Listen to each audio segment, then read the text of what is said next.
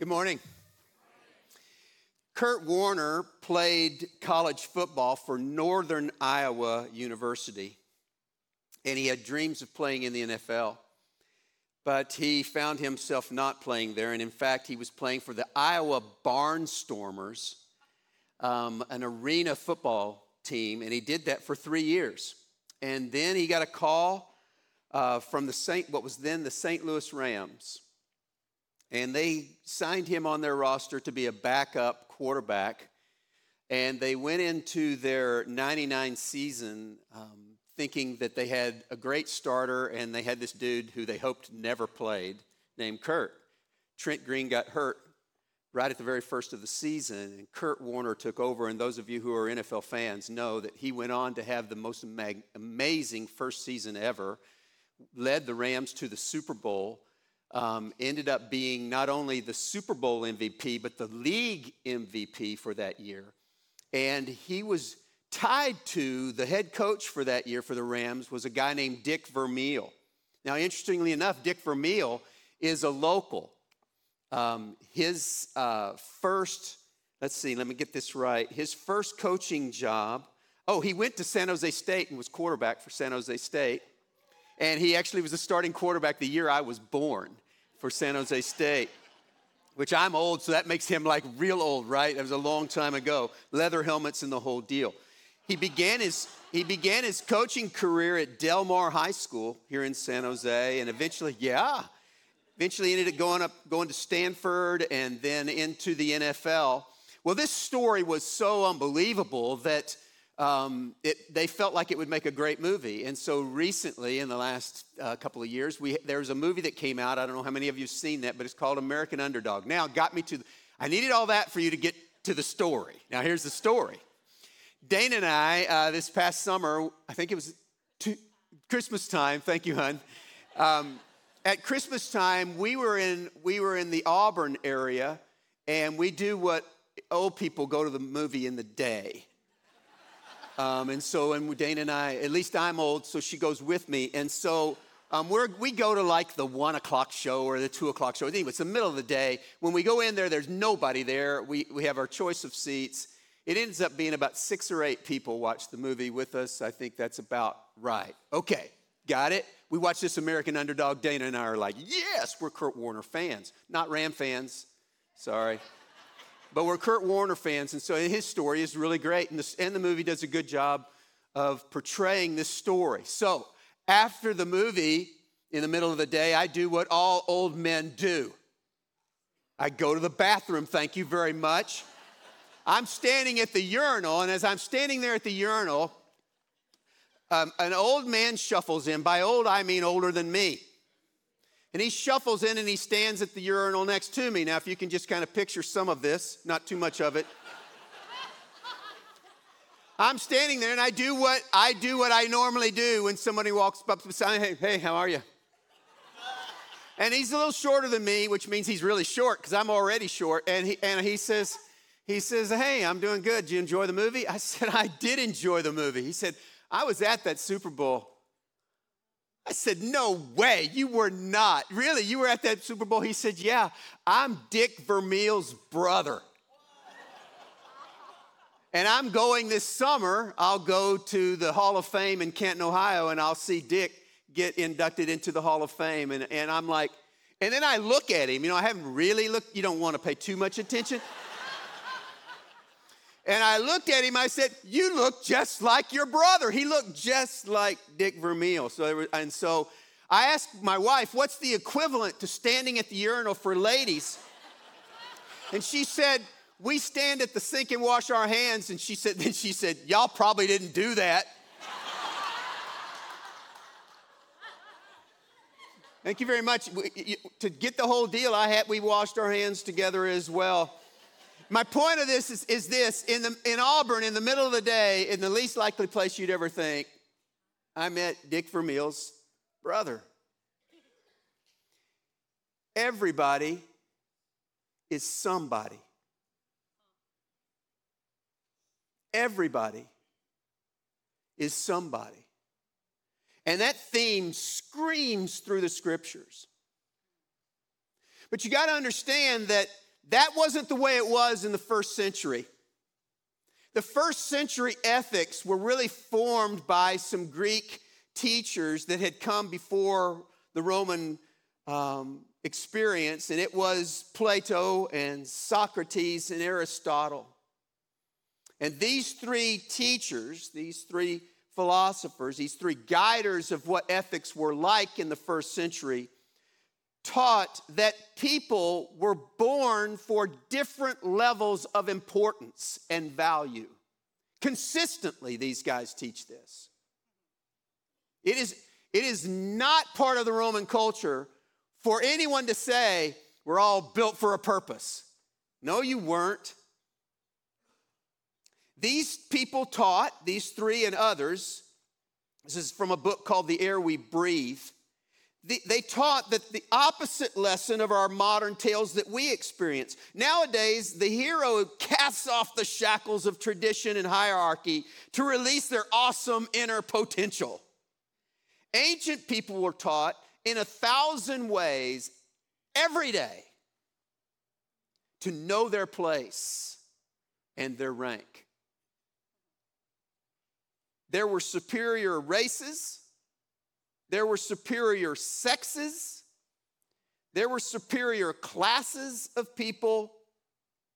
Aesop's fables, actually, which were six, seven centuries before the time of Christ, actually have stories of this where stay in your lane. Don't do what you're not supposed to do. And this, this air that we breathe now, that, oh, everybody has unlimited potential. You can do and be everything you want. You are so affected by Christ's teachings. Our culture is so affected by this did not exist until Christ comes on the scene. And along comes Christ and he says this Love God, of course, it's foundational. If you don't love God, nothing else works. But also, love your neighbor as yourself. I want to take a look at that concept that everyone is someone and the command to love your neighbor. So let's pray together and we'll be in Romans chapter 13. Thank you, Father, for the, the opportunity to come together and to proclaim in song and in readings the truth of who you are and what you've accomplished on our behalf. Thank you for the privilege of being able to open your word without threat of censorship. Thank you, fairest Lord Jesus, that you understand each of us where we are and the mood we've come in with, the burdens we carry, or the, the state of mind that we have. May, as we open up your word, may we see the great call and value of people around us. And when we, each of us that claim to know you, obey the truth to love our neighbor as ourselves. In Jesus' name, amen. This call to love your neighbor is taught actually throughout the scriptures. You might be surprised to know that it's first given to us in Leviticus chapter 19. Now, Jesus comes along and takes that command in Leviticus and ties it to the Shema, the love the Lord your God with all your heart, soul, mind, and strength. He puts those two together and says, you, if you're doing one, you have to do the other. They, otherwise, you're not doing one of them. And we see this over and over again. Six times in the Gospels, Jesus repeats this phrase, love your neighbor. And then we see it again uh, written by first in First John. John will say it, Paul will say it, James will say it. It's just throughout. So I want to take you to a place where I haven't taken you before when I've talked to you about love your neighbor, because this has been something we've talked about, or someone on our staff has talked to you about this for years and years. And it's in Romans chapter 13. Let me read you the passage. Let no debt remain outstanding. Now, here's the deal. This is not a financial passage. It's not teaching necessarily whether you should have debt or not. So, those of you who are going to get distracted, just resist it. Be strong. Don't think about credit cards or anything like that. That's another message and another passage. Let no debt remain outstanding except the continuing debt to love one another. For whoever loves others has fulfilled the law. Now, this is important because what is going on in the book of Romans is that basically Paul has said there's a reason that we need God, and that's because we're as bad off as we can be without Him. And we owe a debt we can never pay. But Jesus Christ came and brought righteousness to us, and therefore there's no condemnation between us and Christ because of that. And then he begins to explain what it looks like for God to express his love towards us. Then in, in chapters 9, 10, and 11, he talks about us being tied into the Old Testament stories. Then in chapter 12, he starts to talk about what's it look like for us to respond to the great love expressed to God, by God to us. And he says some things in there about what it looks like to love. And then that's where we are right here. He's starting to talk about this is what it will look like. And all of those commandments are fulfilled in this one thing. Verse 9 the commandments you shall not commit adultery, you shall not murder, you shall not steal, you shall not covet, and whatever other command there may be. So I love it. Paul does this all the time. He, will do that. Like nothing can separate. He does it earlier in Romans. Nothing can separate you from this. Not this, not this, not this, not this, not this, not this, not this, not this, not this, not this. And whatever else I missed. And that's what he's saying here. All the commands and every other command you could ever think of are summed up in one this one command. Love your neighbor as yourself. Love does no harm to a neighbor. Therefore, love is the fulfillment of the law. Paul is teaching we can never repay, but we can obey. We can never repay, but we can obey. Five words love your neighbor as yourself. Now, there's a danger now, right here. You're going to say, heard it, got it, next. But let's just slow down a little bit with this. Let's take those phrases one at a time. What does Scripture say about love? Well, this is a tough one because our culture would teach you that love has much more to do with a physical attraction, a feeling inside of your gut, something that's going on that's a quiver in your liver. And the scriptures are actually quite different than that.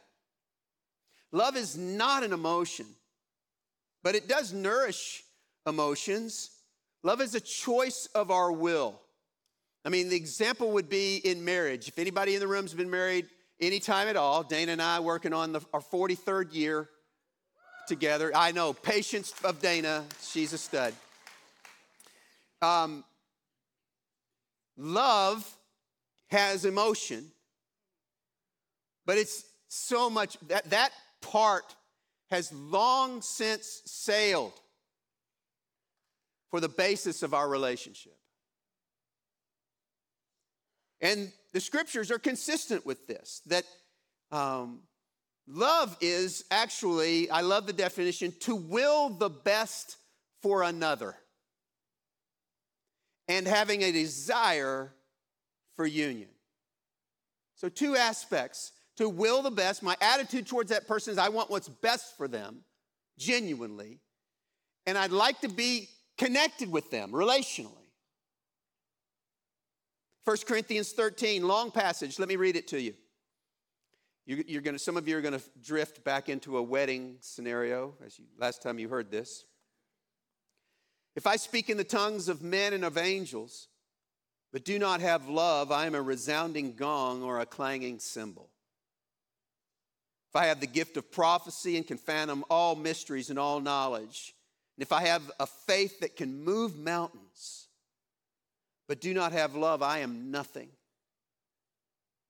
If I give all I possess to the poor and give over my body to hardships that I may boast, but do not have love, I gain nothing. Love is patient. Love is kind. It does not envy. It does not boast. It is not proud.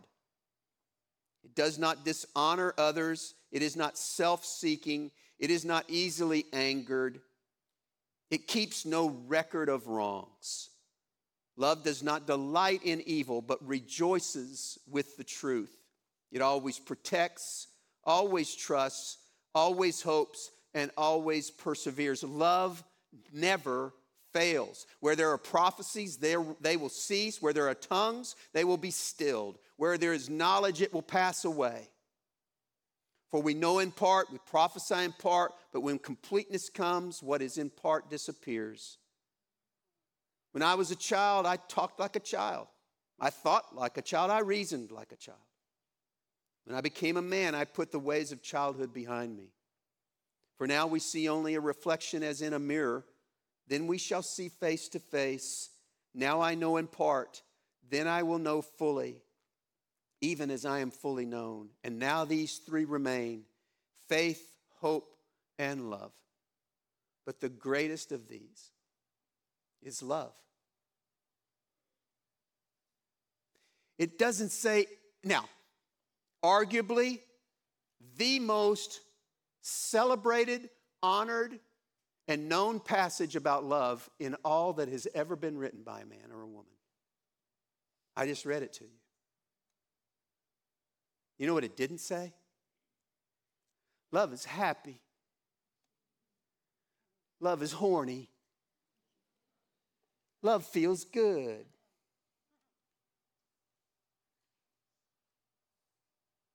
And this is a challenge for us because we are so seeped in our culture that love is an emotion. And it is it does elicit emotions in us. But it is so much more than that. When we're talking about love for a neighbor, we're not talking about just feeling good about people. We're talking about something that willfully expresses itself and has the other person's situation above our own. Now, all this is fine until Jesus messes with it. Because love your neighbor is fine until your gets in the way. Because Jesus in Luke chapter 10 in the parable of the Good Samaritan defines who your is in such a way that it, it just blows up all of our limitations. We see this when in Luke 10 there's an expert in the law who that means that he's recognized and has gone through some training and some very strict things. He demonstrates um, a compliance with all of the rules. And he asked Jesus, What do I need to do to inter- inherit eternal life? And Jesus says to him, Well, obey the law. And how do you read it? And he says, Well, yeah, I need to do all of these things. And then the expert in the law says, I've done all that. But wanting to justify himself, he says, Who is my neighbor? And then Jesus tells a story that probably most of you are familiar with where a guy gets beat up on the side of the road and people that have just come from leading worship and teaching the scriptures go by the dude and ignore him. And then someone who was not in worship and did not teach the scriptures and in fact wasn't even allowed to go into the scripture into the teachings stops and loves him it says in such a way that there's sacrifice and time he sees that person where the other people ignore him. And in this, he says, now at the end, he says, now who, who was the neighbor?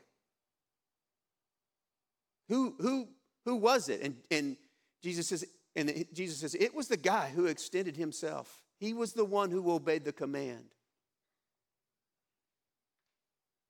So, who is your neighbor? Well, you need to understand neighbor is not just those who are near, those who you like, those who are close. Jesus has blown that thing up to say your neighbor is actually someone who is in the ripple effect of your life. I took this from Andy um, Gridley, who's preaching over at the South Hills campus. I just love this definition. Someone who has the is inside of the ripple effect of your life. Whenever you're dropped in a pond and your life kind of splashes and spills over, who does that ripple effect take? Even just smallest of ripples. That's your neighbor. That's, that's your neighbor. That's, that's the one. That's Jesus said it, it extends out. They don't have to look like you or even agree with you. You don't even have to like them. But you have to love them. You have to will their best. This word for neighbor shows up 22 times in the New Testament. And it's a consistent theme. Let me read from you out of Matthew chapter 22. Teacher, this person asks of Jesus, which is the greatest commandment of the law? And Jesus replied, Love the Lord your God with all your heart, with all your soul, with all your mind. This is the first and greatest commandment. And the second is like it love your neighbor as yourself. And then Jesus' explanation on this, he says, All of the law and the prophets, all of them, hang on these two commandments. You'll say it again in Mark. He says it in Luke. We see it in Romans. We see it in Galatians. We even see it in James chapter 2, where it says, If you really keep the royal law found in Scripture, love your neighbor as yourself, you will be living right. Last phrase then. What does it look like to love your neighbor as yourself? This is where we get kind of tripped up too. This is confusing. I know that some of you, um, I live with one who struggle with their self image and their views towards themselves. I think all of us kind of hear two voices inside, and, and some of us in the room, that voice is primarily a critic. I won't ask you to raise your hand, but we could do that, and probably most of the room would say, Yeah, I live with that inner critic that one that is constantly telling me, I can't do it, I can't do it, I can't do it. Then there are some of us, I happen to be one, who lives with a cheerleader. My inner voice is telling me, you can, you can, you can. And that's just as bad. Let me just tell you, some, I know the inner critics are saying, oh gosh, what I wouldn't give for a cheerleader. I mean, I, it, it, there's just negatives to both sides. Let me just, just say that thinking you can when you can't. It's called arrogance. Arrogance is anti spiritual to the life of Christ. Thinking you can't when you can is also called arrogance because your emphasis is still on yourself. To love free, to give love as you love yourself is kind of like to, I've been freely forgiven, let me freely then respond to others.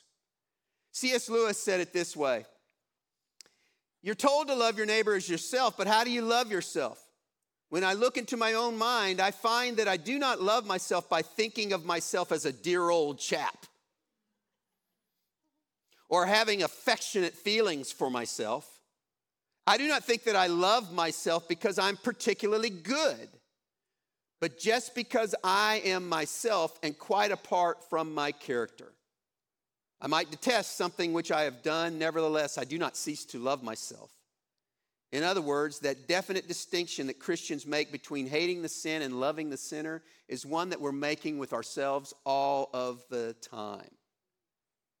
You may even think that you ought to go to the police and own up and be, in, be hanged but love is not an affectionate feeling, it is a steady wish for the, for the loved person's ultimate good as far as it can be obtained. It is a steady wish to, as I said earlier, will the good of others. You certainly will do that for you, regardless of which voice you hear. And when you make mistakes, you don't dismiss yourself. You deal with forgiveness however you do that inside of your personality construct, but you still want the best for that to love others that way. And it just comes out all the time in the scriptures. Now, you're familiar with this phrase. How do we live it out? How do we live it out, and what's the consequences of not living it out? That's the rest of our time together. The problem in living this out is that we're constantly trying to figure out how much compassion do we extend? So if verse 10 in Romans 13 said that love does no harm to a neighbor, what does that look like? Here's a couple of ideas for you uh, from my own life. First, train your eyes. Train your eyes. Notice people. If your budget and your calendar don't say that you're noticing people, then you're not. Those are the two. You want to know if you're noticing people around you? Just check out your calendar, check out your budget. If those things don't reflect time with others, and I'm not talking about the people who like you, Jesus would say, if you only have dinner with those who will invite you back for dinner, that, that doesn't count. Man, well, how do you, I mean, just noticing people. I mean, just, I, I do this all of the time with y'all is that I, I come out early and I'll shake your hands and I'll just think, I wonder what kind of story got them here in this seat. I wonder what all God had to do to get you right there, right now. The scriptures teach me that He actually orchestrated some things in such a way you're not just here what did God have to do to do that, to get you where you are right now? I just think that's fascinating. I think about the courage that you had to, some of you had to exhibit just to get your butt where it is. Is amazing to me. Open your eyes, folks. That's going on all around you. Notice people. These are opportunities to just express love. Some dude saddles up next to you at a urinal. Now, don't get all weird. Like, you know, just say, hey, how you doing? Who knows what'll come out of it? It just might be Dick Vermeil's brother. Everyone is someone. Really. Everyone is someone. Train your eyes to see. And then assign worth Assign worth to the people that you see. I do this all the time, and especially when I see someone and I think, wow, that's painful just to look at. They're expressing their personalities with all kinds of strange things. You guys know. And I just I just do this. I just say, that's somebody's baby girl. That's somebody's baby girl, or it's somebody's baby boy. And then I just try to train my eyes and say, now, what kind of story brought them to this? What's going on? It's amazing how soft my heart becomes. And I have to tell you, I am not great at this. I have, I have a pretty narrow view about what people ought to look like. Just being honest. You get outside of that, and it gets weird for me. And I just have to, that's somebody's baby girl. And it immediately brings them in. It just helps me. When I recognize not only is it somebody's baby girl or baby boy or somebody, the dreams that they had for their lives, they're created in the image of God. God has demonstrated his love for them over and over again. And the story that I embrace as God's story is just chock full of strange characters that you and I wouldn't have picked to lead anything. Abraham's a liar, Jacob's a schemer, Moses, David, even Paul were complicit in murders. The poor, the uneducated, the unschooled. These are God's candidates for favor. If when you think of yourselves, you normally think of something that you don't have or you can't do, that qualifies you. You know what disqualifies you is if you're sitting there right now going, I got this. You ain't got nothing, really. Let me just say that in love, in kindness. You ain't all that. And then collectively, as we express this love for other people, Where there is illness, we try to build a hospital. Where there's hunger, we try to give food away. Where there's thirst, we try to dig a well. Where there's injustice, we try to stand for justice. Where there's a lack of education, we try to build a school. Where there's loneliness, we try to build a life group in somewhere around that community. Where there's a need to care for, we do the very best we can to care for that need. We're not doing it perfectly, not doing as well as we hoped, but we're working at it. Here's a chart that says how we've been working at it for the last five years. It shows you the percentage of money that was given outside of our walls. I know that one of my primary measurements that I ask in terms of health for us, and I know that this is Jay's concern as well, he's, what he looks for and measures is not how much was given, but how much was given away. And if you just add the next slide, you can see where we started from. This is where we were the very first year I came. And if you wanted to look at all of the years in total, you'd find that over 21 years, there's been about $70 million given to this community of people. And we've given away 22.5 million of it, which is 32%. Now, think about this. If we just stay faithful and stay generous and stay kind to our neighbors, our goal is to give more and more away. 40 years from now,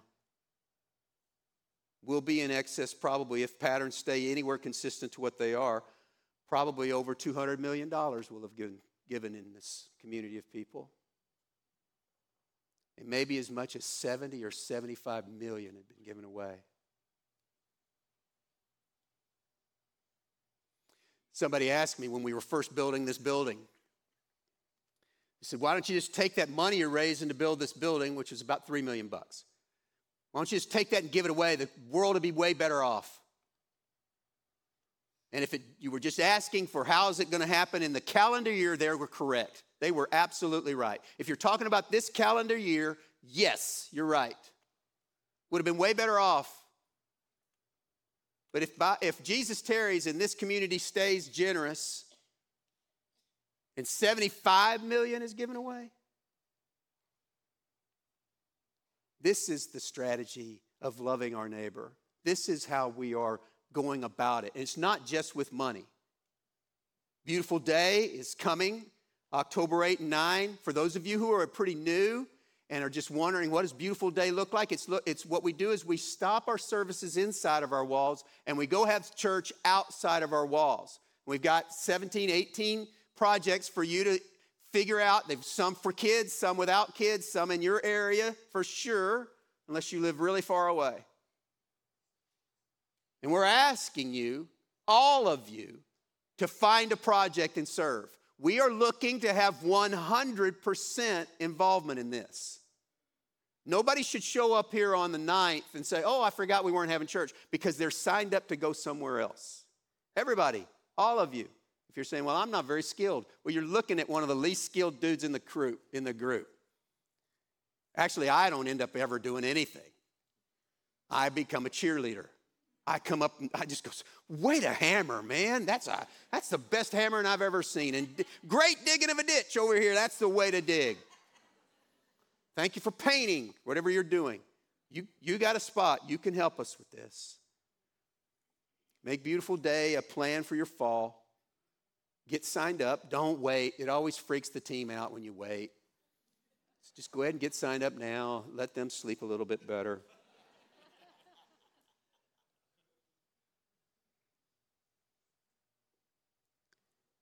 Love makes the biggest difference when it gets small.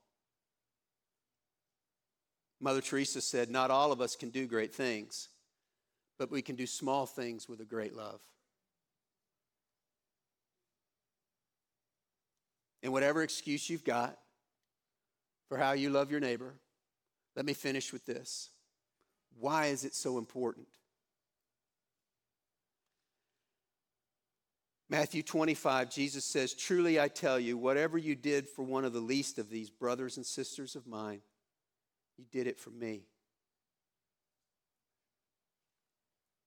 First John, John is a unique apostle in that he lived, he's the only one that didn't die of basically being killed or executed, and he lives a very long life. And um, church history tells us that he spent his last few, last few months really at the church in Ephesus, and he was so old that they couldn't, he couldn't walk, so they would carry him in on a mat, and they would hold up his head, and they would say, John, Brother John, what do you have for us today?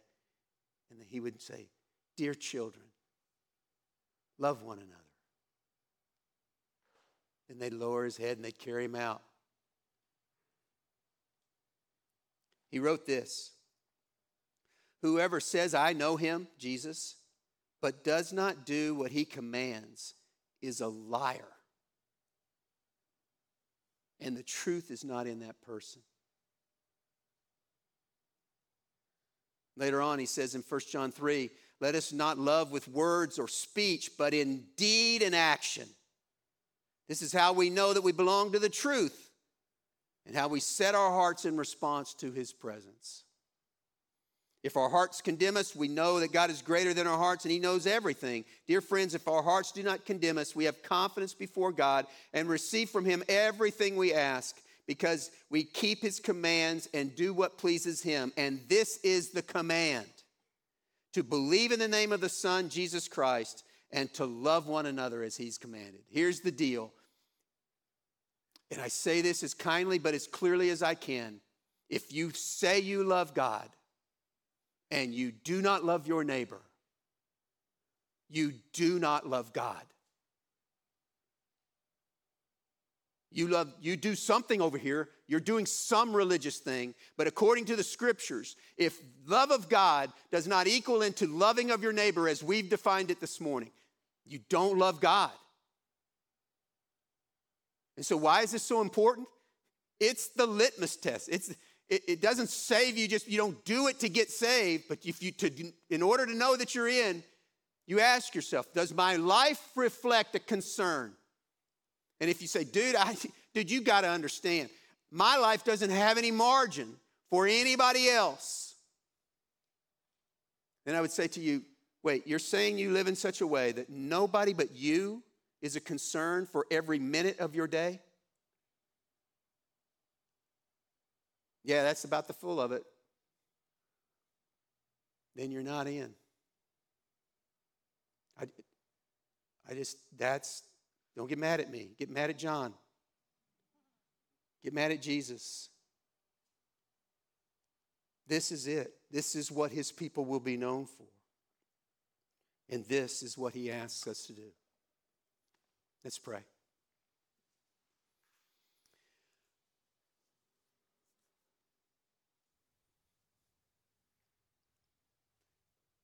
Father, you have given us an expression of your love for us that is so clear and so humbling.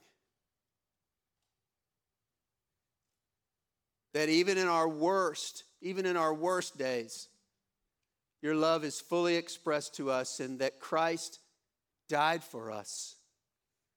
And more than that, he was raised from the dead that we might have eternal life. And now you've left for us the task of loving our neighbor. May every one of us understand what it looks like to take a few steps forward in that right now. Whether it's a literal neighbor back in our neighborhood that we need to bridge a gap with, whether it's someone that we, we need to contact and express concern for, whether it's a relationship that needs to be repaired or a relationship that's been ignored that needs to be acknowledged. Whatever it is, God, do that in us.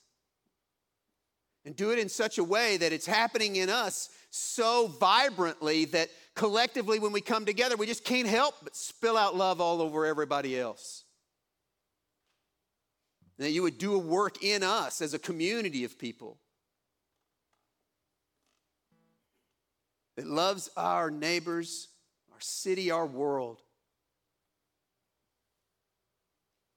as best we can, God that more of your will would be accomplished in us. May it be so in Jesus' name. Amen.